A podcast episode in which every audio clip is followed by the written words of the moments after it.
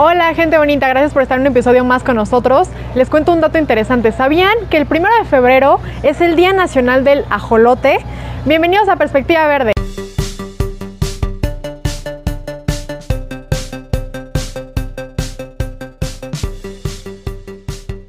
El día de hoy tenemos a una invitada que, bueno, ha hecho muchísimas cosas en pro del medio ambiente. La vida la lleva hacia ese camino.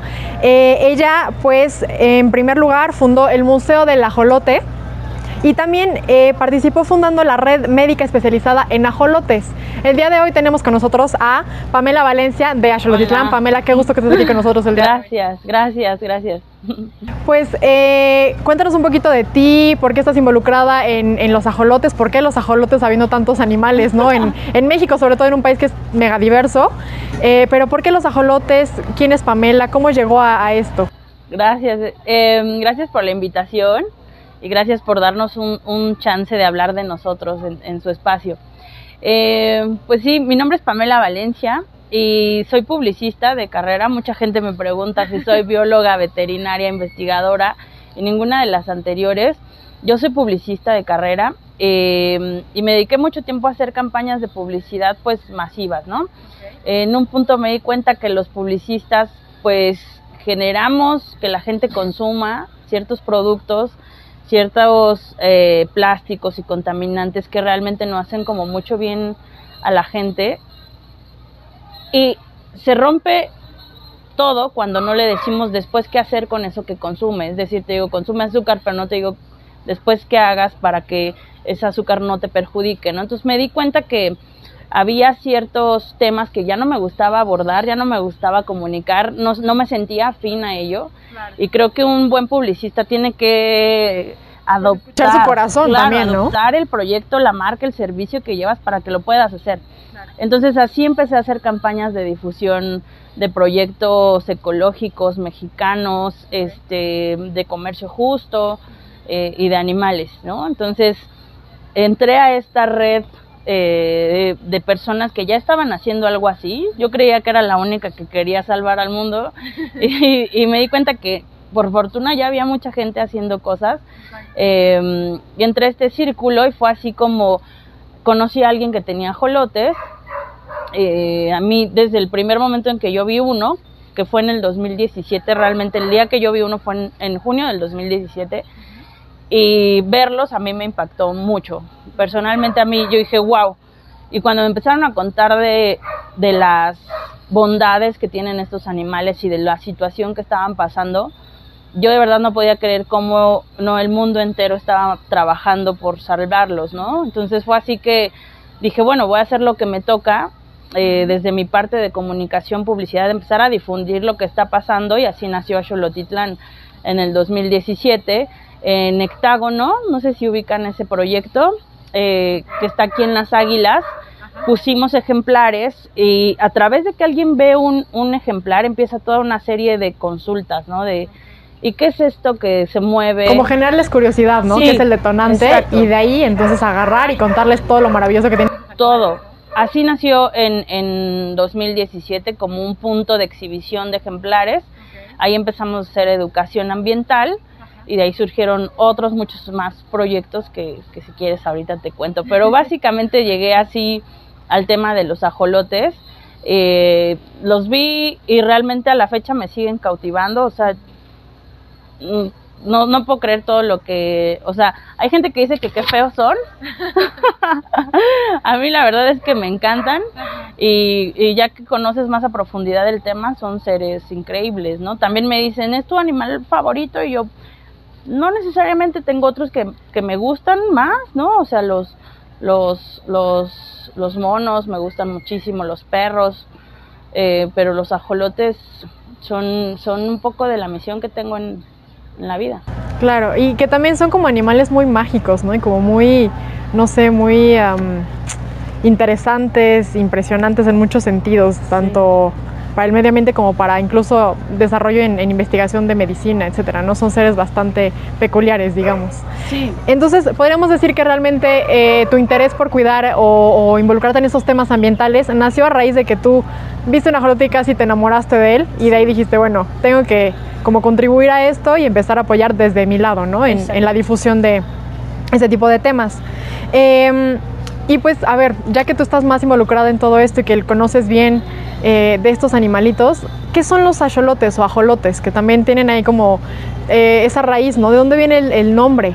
Axolotl viene de náhuatl, significa monstruo de agua. También han encontrado que puede ser gemelo de agua, monstruo de piel lisa, perrito de agua. O sea, hay como se han encontrado varias definiciones.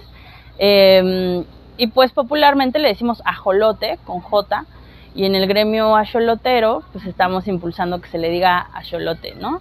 Em, pues son animales que son anfibios, tienen esta característica que pueden respirar en, en el agua y en la tierra, ¿no?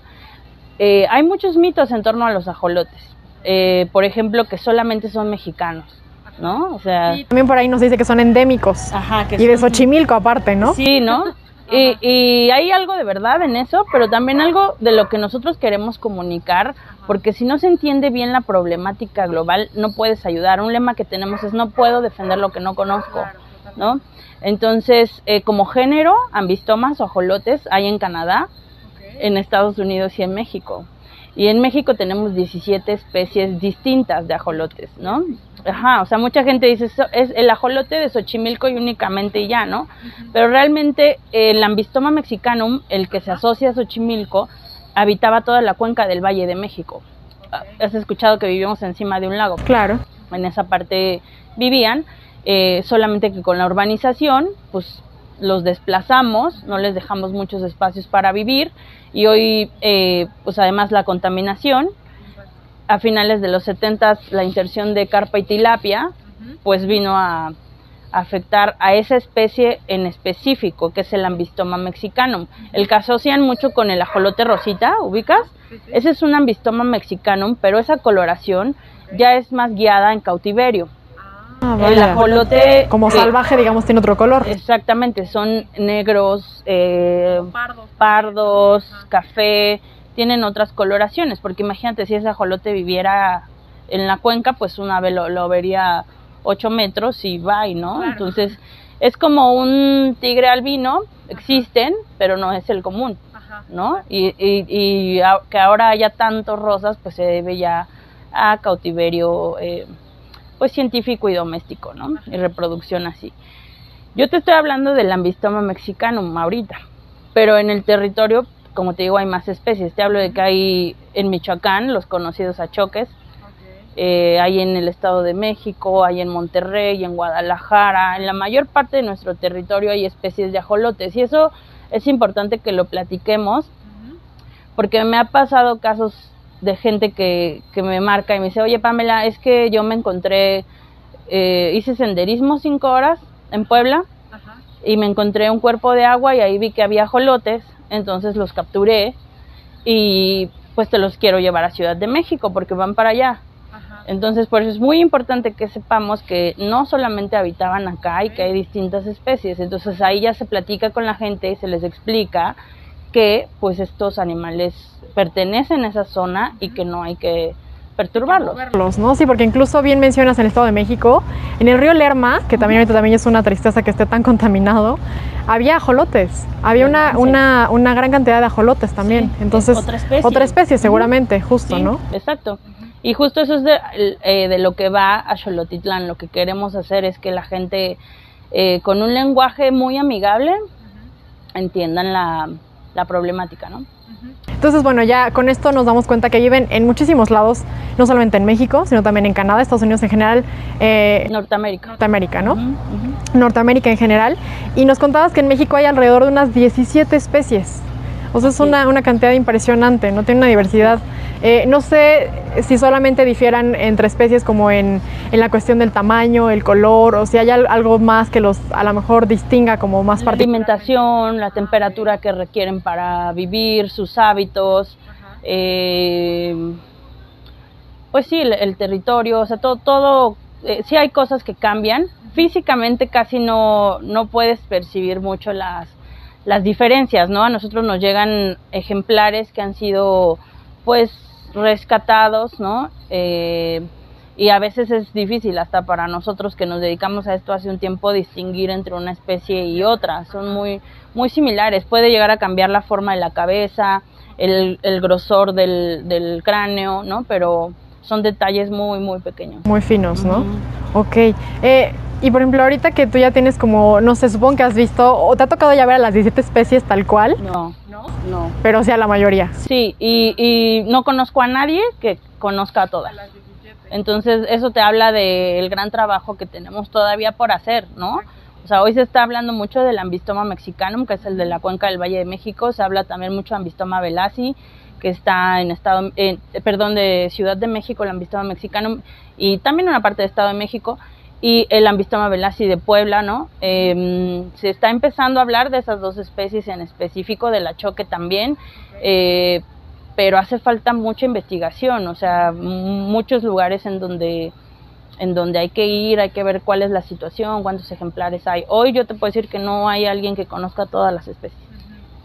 Justo, ¿no? Yo creo que eso es eh, parte de, de, su, de su chamba, que a ustedes les toca eh, pues informar y, expandirse y, y, tratar de salvar a los más posibles de estos animales, ¿no? Porque, eh, no sé, de, de, los que has visto o, o, de los que has estado en contacto con, con los ajolotes, ¿qué es lo que más te ha impresionado de un ajolote?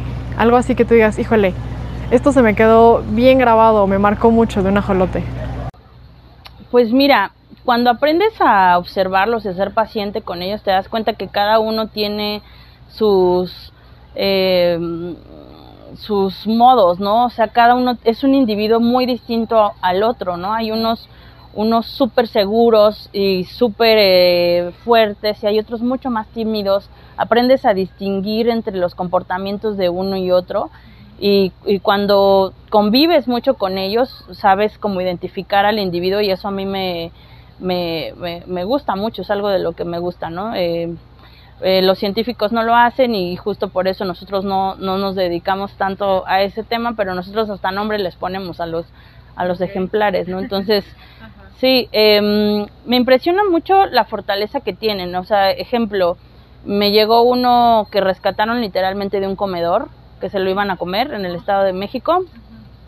Entonces imagínate, sobrevivió al saqueo porque lo extrajeron, después al tiempo que estuvo en cocina, deshidratado, después al traslado de ahí hacia con nosotros y la libró. Entonces como esa fortaleza que tienen a mí me, me impresiona, son animales eh, muy fuertes. Digamos que tienen una resiliencia física impresionante, ¿no? Sí. Digo, sí que un animal sobreviva a todo eso es... Sí.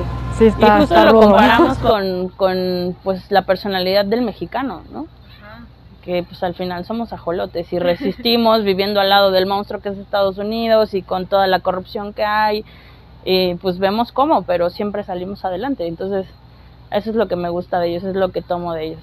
Qué bonito, ¿no? Es como un reflejo de la sociedad o, o de quizás de nuestro mismo espíritu, ¿no? En, reflejado en un animalito tan peculiar. Exacto. Muy interesante. Y justo por esto, o, creo que quizás fue también esta, esta cuestión que los encaminó a ustedes a crear Axolotitlán. Uh -huh. Entonces, ¿qué es Axolotitlán?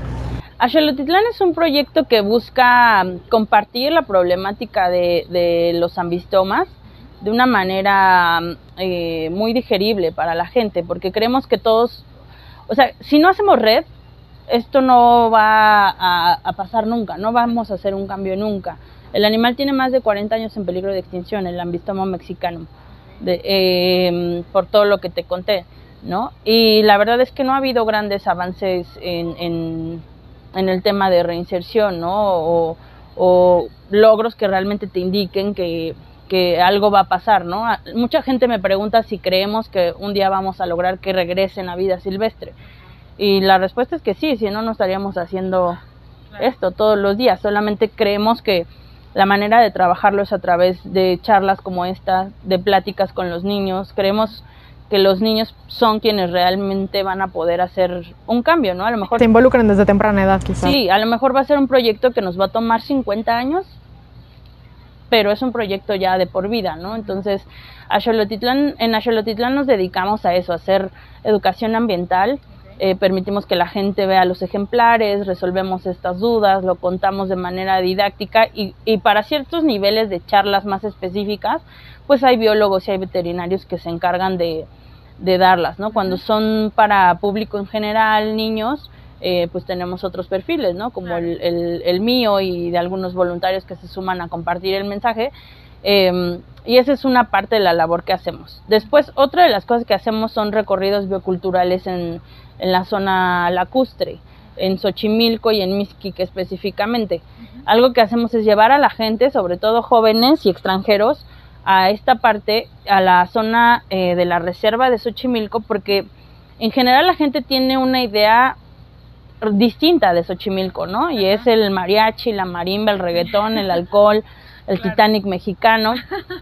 Y, y, y, sí, eso es generalmente lo que cuando le dices a alguien Xochimilco, eso asocia, pero realmente hay una parte en Xochimilco en donde eso no sucede, en donde todavía hay eh, mucha gente eh, pues cultivando, mucha flora, mucha fauna, eh, y nuestra labor es llevarlos ahí y mostrarles que eso existe y cómo podemos convivir en un espacio así, pues de manera armónica. Más sano también. Claro, más armónico, ¿no? Sin perturbar tanto, ¿no? Entonces, si bien sí en un recorrido podemos irnos tomando una cerveza, pues no es el grado eh, de contaminación auditiva que se maneja en la otra zona, ¿no?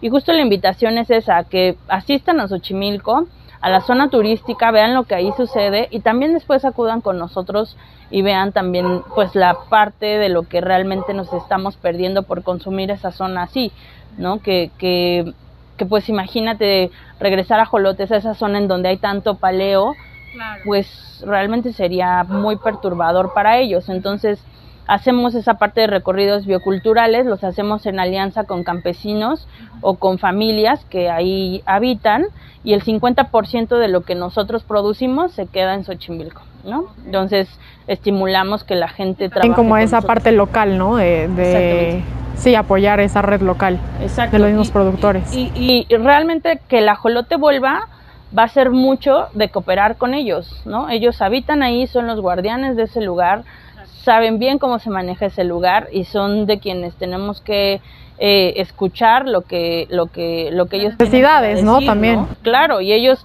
o sea un científico te va a poder decir ciertas cosas pero si nunca ha vivido en la chinampa y si no sabe cómo se maneja pues nunca va a pasar no y al revés no un campesino te va a decir cómo se comporta el territorio de alguna manera pero nunca te va a poder decir en la otra parte. Entonces nosotros otra de las frases que tenemos es hay que trabajar en red porque no hay otro camino, ¿no? Si no lo hacemos en conjunto, pues no. Entonces esa es una de las labores también que hacemos, recorridos bioculturales. Por la pandemia, la verdad es que todo el año pasado estuvo difícil, muy difícil. Nosotros no arriesgamos a nadie, ni al, ni al turista, ni al chinampero, ni nosotros, ¿no? Entonces los paramos totalmente apenas en mayo, los retomamos y, y ya vamos eh, perdón, en abril y ahora en mayo los vamos a, volver a hacer. Los hacemos una vez al mes. Y hemos hecho recorridos totalmente en inglés. Por ejemplo, tuvimos un grupo de República Checa. Entonces, explicarle a un mexicano qué, qué, pasa en esa zona y a alguien que nunca, que no tiene idea de lo que es ahí, son cosas distintas. Por eso es, eso es el, lo padre de Axolotitlán, que es un proyecto que muta dependiendo de lo que se necesita, ¿no? Eh, eh, para llegar al, público mayor, ¿no? Hacemos también recorridos solo para niños, hemos em, donado recorridos para niños eh, con menos capacidad auditiva y sin habla, con, un con una maestra que nos apoyaba en el lenguaje de señas. Este, entonces hacemos cosas así, ¿no? En, en recorridos bioculturales. Y después, por eso te digo, es que es la magia de este proyecto, que escuchamos lo que lo que, lo que se necesita y lo bajamos, ¿no? Es, eh, así nació la red médica, ¿no? Y a pesar de que yo no me dedico a hacer, o sea, ni soy científica, ni bióloga, ni médico veterinario, eh, creé esa, esa red para que estén ellos en conjunto. Hicimos literalmente un chat en, en WhatsApp y entonces se van comunicando. ¿Alguien sabe qué es esto? ¿Alguien sabe qué está pasando acá? ¿Qué experiencias tienen con eutanasia, por ejemplo? Qué experiencias tienen eh, con hongos, qué experiencia tienen con fracturas, ¿no? Eh, de los ejemplares. Entonces ahí están en comunicación. Así nació la red médica porque mucha gente nos mandaba mensajes de, yo tengo un ajolote en mi casa, que, es, que ahora hablamos si quieres de cautiverio doméstico, eh, y nos decían, y esto está enfermo, y lo llevo al veterinario, y el veterinario me dijo, no, deja, me le dijo, eh, nunca he visto uno en mi vida, hoy es la primera vez que veo uno. Entonces te habla mucho de, de, del trabajo que tenemos todavía por hacer, ¿no? Entonces nos escriben, eh, piden consultas, así nace la red médica. Eh, ahí hay puros especialistas, biólogos veterinarios, gente que eh, de manera empírica sabe muchísimo, no descartamos ningún conocimiento porque hay gente en Xochimilco que por tres, cuatro generaciones han cuidado ajolotes, ¿no? Entonces ahí están y es válido el conocimiento. Así nace la red médica y em, esa es otra de las labores que hacemos. Y después hacemos enlaces eh, pedagógicos y artísticos, o sea, mucha gente que eh, dicen, yo soy maestra y me gustaría que vinieras a hablar con mis niños de ajolotes, vamos. Eh, yo soy artista y hago cerámica y me gustaría participar, ¿cómo puedo hacer? Entonces los incluimos en este gran proyecto que desde lo que tú hagas, eh, puedes sumarte, ¿no? Entonces, y, pero ya con un fin en específico y una dirección, porque lo que pasaba antes de que nuestro proyecto naciera era que había mucha gente haciendo cosas ya, pero cada quien por su, por su lado. Hoy lo que queremos con Axolotitlán es llevar todo este esfuerzo a un lugar para que realmente sí tenga eh, pues un impacto, ¿no? Entonces, pues sí, gente que dice quiero hacer fotografía, quiero hacer videos, este, nos prestamos, abrimos las puertas para eso. Y finalmente nació la iniciativa de hacer el primer museo del ajolote, eh, que, que pues, se está logrando a través de campañas de recaudación con la gente, a través de venta de productos. Hemos, tenemos hasta el momento dos campañas de recaudación. La primera fue en Kickstarter y la segunda en Donadora. Vamos a lanzar la siguiente semana nuestra tercera etapa de recaudación, porque pues es, es el museo que le decimos el Museo de la Gente para la gente. Realmente necesitamos un espacio que concentre toda esta información. Creo que hace falta. No existía antes de que lo propusiéramos, hoy ya existe y ya están como consecuencia naciendo más proyectos. Qué bueno, ojalá que los hagan congruentemente, que sepan cómo utilizar el presupuesto y pues así va, el Museo del Ajolote, hoy estamos en un 20% de, de construcción. Eh, tenemos algunas sorpresas que vamos a, ahí a comunicarles, pero pues justo la pandemia también nos ha frenado, sí, no, no hemos avanzado tanto como queremos, pero bueno, ya creemos que esto por fin está cediendo y sin parar, este es un proyecto de por vida.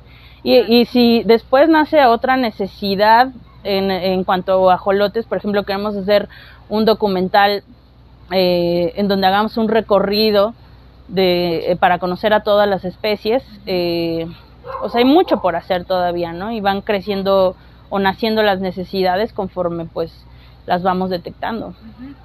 Totalmente, creo que es un proyecto muy integral o como muy robusto, ¿no? Y es lo que ustedes están buscando, que sea muy robusto, que incluya mucha gente, porque esa, esa cuestión que mencionas de, por ejemplo, los, las no sé, los, los em, recorridos que hacen con los niños, pero con capacidades diferentes. Eso está muy padre también porque no solamente estás eh, promoviendo educación ambiental, sino también es una parte de inclusión, ¿no? Que también hace mucha falta. Y, y es, es, de la misma línea o trabajas de la misma línea en cuanto a sumar y aportar y, y colaborar todos, ¿no? Como sociedad, involucrarse. Eh, pero también en esta parte, bueno, tenemos como la, digamos, la otra cara de la moneda, que justamente este proyecto o tipo de proyectos como este ha nacido por la cuestión de que ya también bien nos mencionabas, los ajolotes llevan en peligro de extinción 40 años, ¿no? ¿A qué se debe esto? Porque eh, pues esto también es causado por la sociedad y, y, hay como particularidades de por qué se están extinguiendo, por qué estamos acabando con ellos. Obviamente una de ellas es pues muy claro, ¿no? El, la destrucción de los ecosistemas, el desplazamiento, contaminación de aguas, etcétera. Pero ¿qué, ¿qué más hay que está poniéndolos tan en riesgo? Mm, para mí, desde mi perspectiva, ¿eh? o sea, es mi punto personal, mi análisis después de este trabajo, yo lo que creo por lo que no ha funcionado el gran proyecto de, de rescate de ajolotes es porque desgraciadamente no se tiene continuidad de los proyectos. Es decir, eh, no quiero decir que es cultural, pero probablemente sí. Eh, la gente a veces no sabe trabajar en equipo. Y te hablo de que una administración que llevan hoy, que hoy tienen el presupuesto, que hoy tienen los medios para hacer proyectos y dirigir ese, ese, ese esfuerzo hacia la causa, lo empiezan a hacer, se pierden en el, en el trayecto y al momento de que viene una nueva administración, si no es del mismo partido, lo que se hizo se revierte. la siguiente administración empieza con nuevo personal, nuevo presupuesto y nuevo proyecto. Entonces lo que se encaminó, el avance que se tuvo, se regresa, ¿ves? Entonces nos hace falta continuidad en, el tema, ¿no? Eso es, eso es para mí una de las causas por las que no se ha tenido éxito. Otra de las causas para mí es que eh, la comunidad científica eh, está haciendo un gran trabajo y un gran esfuerzo, pero también creemos que trabajan muy en una cúpula eh, y, compartir ese conocimiento a más proyectos ha sido difícil. O sea, lo digo desde nuestro punto personal, ¿no? Cuando les tocamos las puertas a algunos de los investigadores más reconocidos en el tema, pues no hemos recibido grata, grata respuesta, ¿no? y entonces eso, creo que no trabajar en equipo es lo que ha, lo que ha hecho que esto siga, siga sucediendo, ¿no? Y, y es triste porque realmente pues nos vamos a ir y, y, qué vamos a dejar acá, ¿no? Proyectos inconclusos. Entonces, eh, pues sí, creo que, que a partir de nuestro trabajo a lo mejor eh, con lo que estamos digitalizando se va a lograr un gran avance porque también en nuestra página web estamos, eh, creamos algo que le llamamos Mixly ahorita, que es nube en Nahuatl. Ah, Y ahí estamos haciendo un compendio de toda la información que, que ya verificamos y, y, que va a estar eh, disponible para la gente, ¿no? Entonces, creemos que el conocimiento debe ser compartido, trabajar en equipo y que las autoridades deben entender que tienen que trabajar con nosotros, eh, si no, no hay manera. Eso es para mí como que ha sido el mix de por qué no ha habido éxito. Y en esta, en esta parte, eh, pues nosotros como sociedad o público en general, ¿qué podemos hacer para pues ayudar o, o quizás eh, propiciar a que se dé continuidad a este tipo de cosas, aportar, eh, sumar? Pues mira, eh, yo, yo creo que todos todos, todos, todos podemos sumar desde lo que hagamos. Como te digo, este proyecto nació no de un veterinario ni de una bióloga, ¿no? Eh, de un publicista, de una publicista que quería hacer cosas y entonces así, así nació. Entonces, un niño que, que sabe dibujar puede hacer en su casa hoy un cartel de ajolote y explicar si si, si algo de la charla se le quedó hoy, pues decir, eh, comunicarlo, ¿no?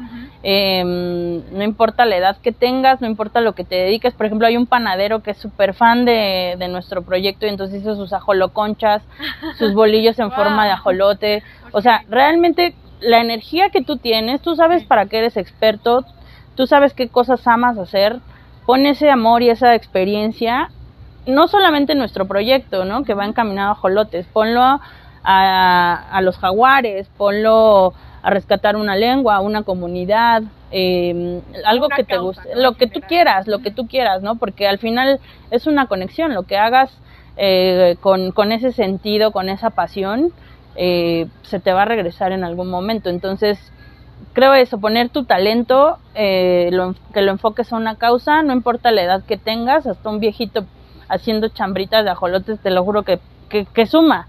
Eh, sí, y, y la otra es siendo más responsables individualmente de, de, cómo consumimos o cómo convivimos con el planeta. Creemos que, que como humanos somos los reyes de todo esto y realmente los animales creen que están a nuestro servicio, ¿no? Pero realmente vivimos aquí con ellos, ellos no viven aquí para nosotros, vivimos con, entonces eh, hacer evaluaciones individuales, por ejemplo, yo en mi día a día, ¿qué es lo que hago que, que pues realmente no, no suma, ¿no? O sea, o, o puedo hacer baños más cortos, puedo utilizar menos gas, puedo separar mi basura, tú vas a encontrar realmente de cómo puedes mejorar, ¿no?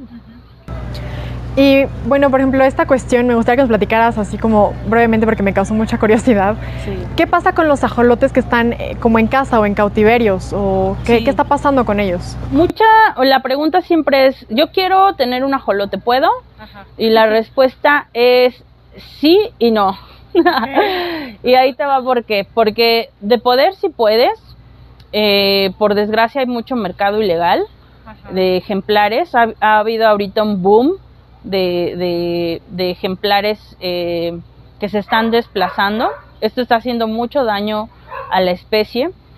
Eh, existen figuras legales ante Semarnat eh, que permiten la reproducción y la venta de ejemplares silvestres, ¿no? No solamente de ajolotes. entonces, nosotros tenemos una postura en el proyecto como las drogas. Si no se regulariza, si no se supervisa, si no se informa a la gente, de cualquier manera ocurre y ocurre de la manera que no debe ser. La peor manera, ¿no? Entonces, si bien ustedes nunca van a ver que nosotros promovemos que la gente tenga un ajolote, porque si ese fuera nuestro objetivo, créeme que... Adopta un ajolote hoy, ¿no? o algo así. créeme que ya tendríamos un ajolote en cada casa de México, pero... Ese no es nuestro objetivo. Nuestro objetivo principal es reinserción en vida silvestre. Entonces, em, para la gente que ya tiene, no se preocupen, no los vamos a linchar, no pasa nada. Si no saben cuidarlos, nosotros damos cursos de cuidado en cautiverio eh, para que sepas cuidarlo, ¿no? Eh, porque desgraciadamente el 90% de los casos que nos llegan llegan ya tarde. O sea, hace como un mes literalmente una chica me marcó y me dijo, oye, ¿en dónde estás? Yo le dije, bueno, pues en ese momento estaba en mi casa y me dijo, es que voy para allá. Y yo dije, bueno, entonces ya nunca me escribió ni nada y me dijo, es que en el trayecto se murió. Ah. Entonces es como, ¿por qué te esperas a que pase algo así, ¿no? Infórmate. Y luego también es mucha irresponsabilidad de los creadores. Cuando yo les mencioné por qué están en peligro de extinción los ajolotes, nunca mencioné que es por reproducción porque los ajolotes, a diferencia de otros animales, como la vaquita marina, que tienen uno o dos ejemplares cada dos años, Ese, es, un tema de reproducción y, de, y, de, y de que los están pues perturbando mucho en su ecosistema. Una pareja de ajolotes puede tener 300, 500, 900 huevos y puedes hacer viables casi la mayor parte si eres un, un creador experimentado, ¿no? Eh, te hablo de gente que nunca había tenido experiencia con ajolotes y, y, lo hace bien y le resulta, ¿no? Entonces, hemos tenido ahorita un boom de gente que tiene ajolotes, la gente que le vendió esos ejemplares no los informó que hay que separarlos si son machos y hembras porque si no van a tener muchísimos huevos. Y entonces tenemos ahorita un tema de que nos quieren donar 3.200 ajolotes de tanta gente que tiene, que no está informada, y no hay institución que soporte mantener tantos animales, ¿no? Entonces, primero si vas a tener un animal, encárgate de que sea legal, porque si no, desde el principio lo estás haciendo mal, ¿no? Eh, y que sea legal es adquirirlo a través de una UMA o un PIMS, ¿no? O sea, y, eso, encargarte de que te den una nota de legal procedencia del animal, de cuándo nació, de cuántos ejemplares, de cuál es el aprovechamiento de, de eso porque hoy lo que pasa es que te los regalan. O sea, hay gente que los regala o te los venden por 50, 100, 300, 400 pesos e ilegales, ¿no? Entonces, invitar a la gente a que no adquiera animales, no solo ajolotes, cualquier animal que sea ilegal, porque detrás de eso hay una cadena de cosas, falsificación de documentos, maltrato animal, de delitos, ¿no? Lo que la gente también no sabe es que al adquirir un animal así se pueden meter en problemas. Hay multas administrativas y penales por tener ejemplares ilegales, ¿no? Entonces, ya que tienes el animal, ya sea ilegal o legal, no te preocupes, te vamos a apoyar a que lo, a que lo cuides. Este, y ahora, si, es, si eres la otra persona que dices, oye, Pamela, yo sé bien ya todo el problema, ya, ya estoy contextualizado, y aún así quiero un ajolote, ¿cuál es el proceso? Nosotros les damos un curso de mantenimiento en cautiverio doméstico, les damos un certificado de que ya lo sabes cuidar, les damos un listado de lo que necesitan tener para tenerlo bien y una vez que tienen los aditamentos, todo lo que necesitan, porque son animales de agua fría, entonces llegan a necesitar ventilación, Ya que lo tienes, entonces te contactamos con el proveedor que te puede ayudar y tener ese ejemplar. ¿Y cuál es el beneficio de hacerlo así? Que vas a tener seguimiento no solo por parte de nosotros, sino de un criador autorizado que va a estar de la mano contigo, ¿no? Y que si tu animal tiene problemas, pues ya tenemos la red médica que te ayuda a solucionarlo. Entonces, no satanizamos, pero sí invitamos a que la gente lo haga bien. Ahorita estamos viendo muchos casos de ajolotes maltratados y la verdad es, es, es triste para nosotros. Para nosotros es un animal muy importante para nuestra cultura. Es como si tuvieras un jaguar en tu casa, un quetzal en tu casa. Entonces, más bien nuestro proyecto va más encaminado a reinserción en vida silvestre. Ok, perfecto. Y nada más para, digo, sé que les han pasado un montón de cosas, ¿no? En el proyecto a lo largo, malas, buenas, etcétera, ¿no? Pero me gustaría que nos contaras una, una experiencia muy buena que les haya ocurrido durante este andar en construir a Xolotitlán. Pues no solo hay una, no hay muchas experiencias muy buenas, pero lo que yo rescato es la gente que desinteresadamente te busca y dice es que yo te quiero ayudar y yo soy arquitecto y cómo le hacemos, o sea, aquí estoy, eh, esto es lo que sé hacer, lo pongo ahí, ¿no? Eh, realmente para mí son ese tipo de experiencias las que de verdad a veces me hacen querer continuar con el proyecto, porque como tú sabes es difícil llevar un proyecto así, una asociación civil así, con falta de recursos, ¿no? Entonces, a veces de verdad ya uno dice, pues ya, o sea, quiero tirar la toalla, no, ya no, siento que no puedo, y llega alguien que me marcan cuando yo estoy teniendo un mal día y me dicen, oye, ¿cómo te puedo ayudar? Y eso es lo que a mí me, me detona y por eso el proyecto ha, ha continuado realmente. o sea, como la unión de la, de la gente, ¿no? Sí, ¿no? Como que tú veas sobre la mesa todo lo que te pueden aportar los demás y, que hace crecer el proyecto en general. Exacto. Y otro caso, pues son los niños, ¿no? O sea, por ejemplo, a un recorrido biocultural me llevaron un niño que creó él su personaje de luchador de ajolote. Entonces llevaba su máscara, él, le cosió sus branquias, aquí tenía un ajolote. Todo el recorrido estábamos no sé a cuántos grados, el sol durísimo, pero él todo el recorrido llevó su máscara de ajolote. Y entonces él iba feliz y, me dijo, es que Pamela, a mí me dieron esto de cumpleaños, venir hoy al recorrido y estar aquí, ¿no? Entonces los niños me, me causan eso, ¿no? Por ejemplo, tengo también una chiquita que quiso su cumpleaños eh, en una trajinera, entonces toda la familia fue, este, y le, le, llevaron el pastel de ajolote, comimos en la chinampa, a su familia se le explicó lo que estaba pasando, ¿no? Y también mi pequeña Tomomi, que es una una pequeñita japonesa mexicana que es fan de los ajolotes, que ya en pandemia cumplió años y también quisieron una experiencia virtual con ajolotes. Entonces creo que las experiencias con, con esos tres chaparritos son de lo mejor que, que nos ha pasado. Sí. Qué lindo. Creo que todas tienen como un toque muy especial, ¿no? Sí. Y, justo esa, esa chispita que también los ha hecho continuar en, en Axolotitlán. Sí. Y pues eh, me gustaría que nos dieras, que nos compartieras con el auditorio un, un mensaje, una reflexión sobre, sobre lo que ustedes trabajan, ¿no? En general, eh, con la relación que esto tiene y la importancia que también eh, tiene para la educación ambiental. Pues quizá el mensaje es eh, trabajar en red. Yo creo que eso es, es, más que mensaje una invitación a que colaboremos en proyectos como este. O sea, realmente no hay manera de que ni nosotros ni nadie lo pueda lograr si más gente no se suma.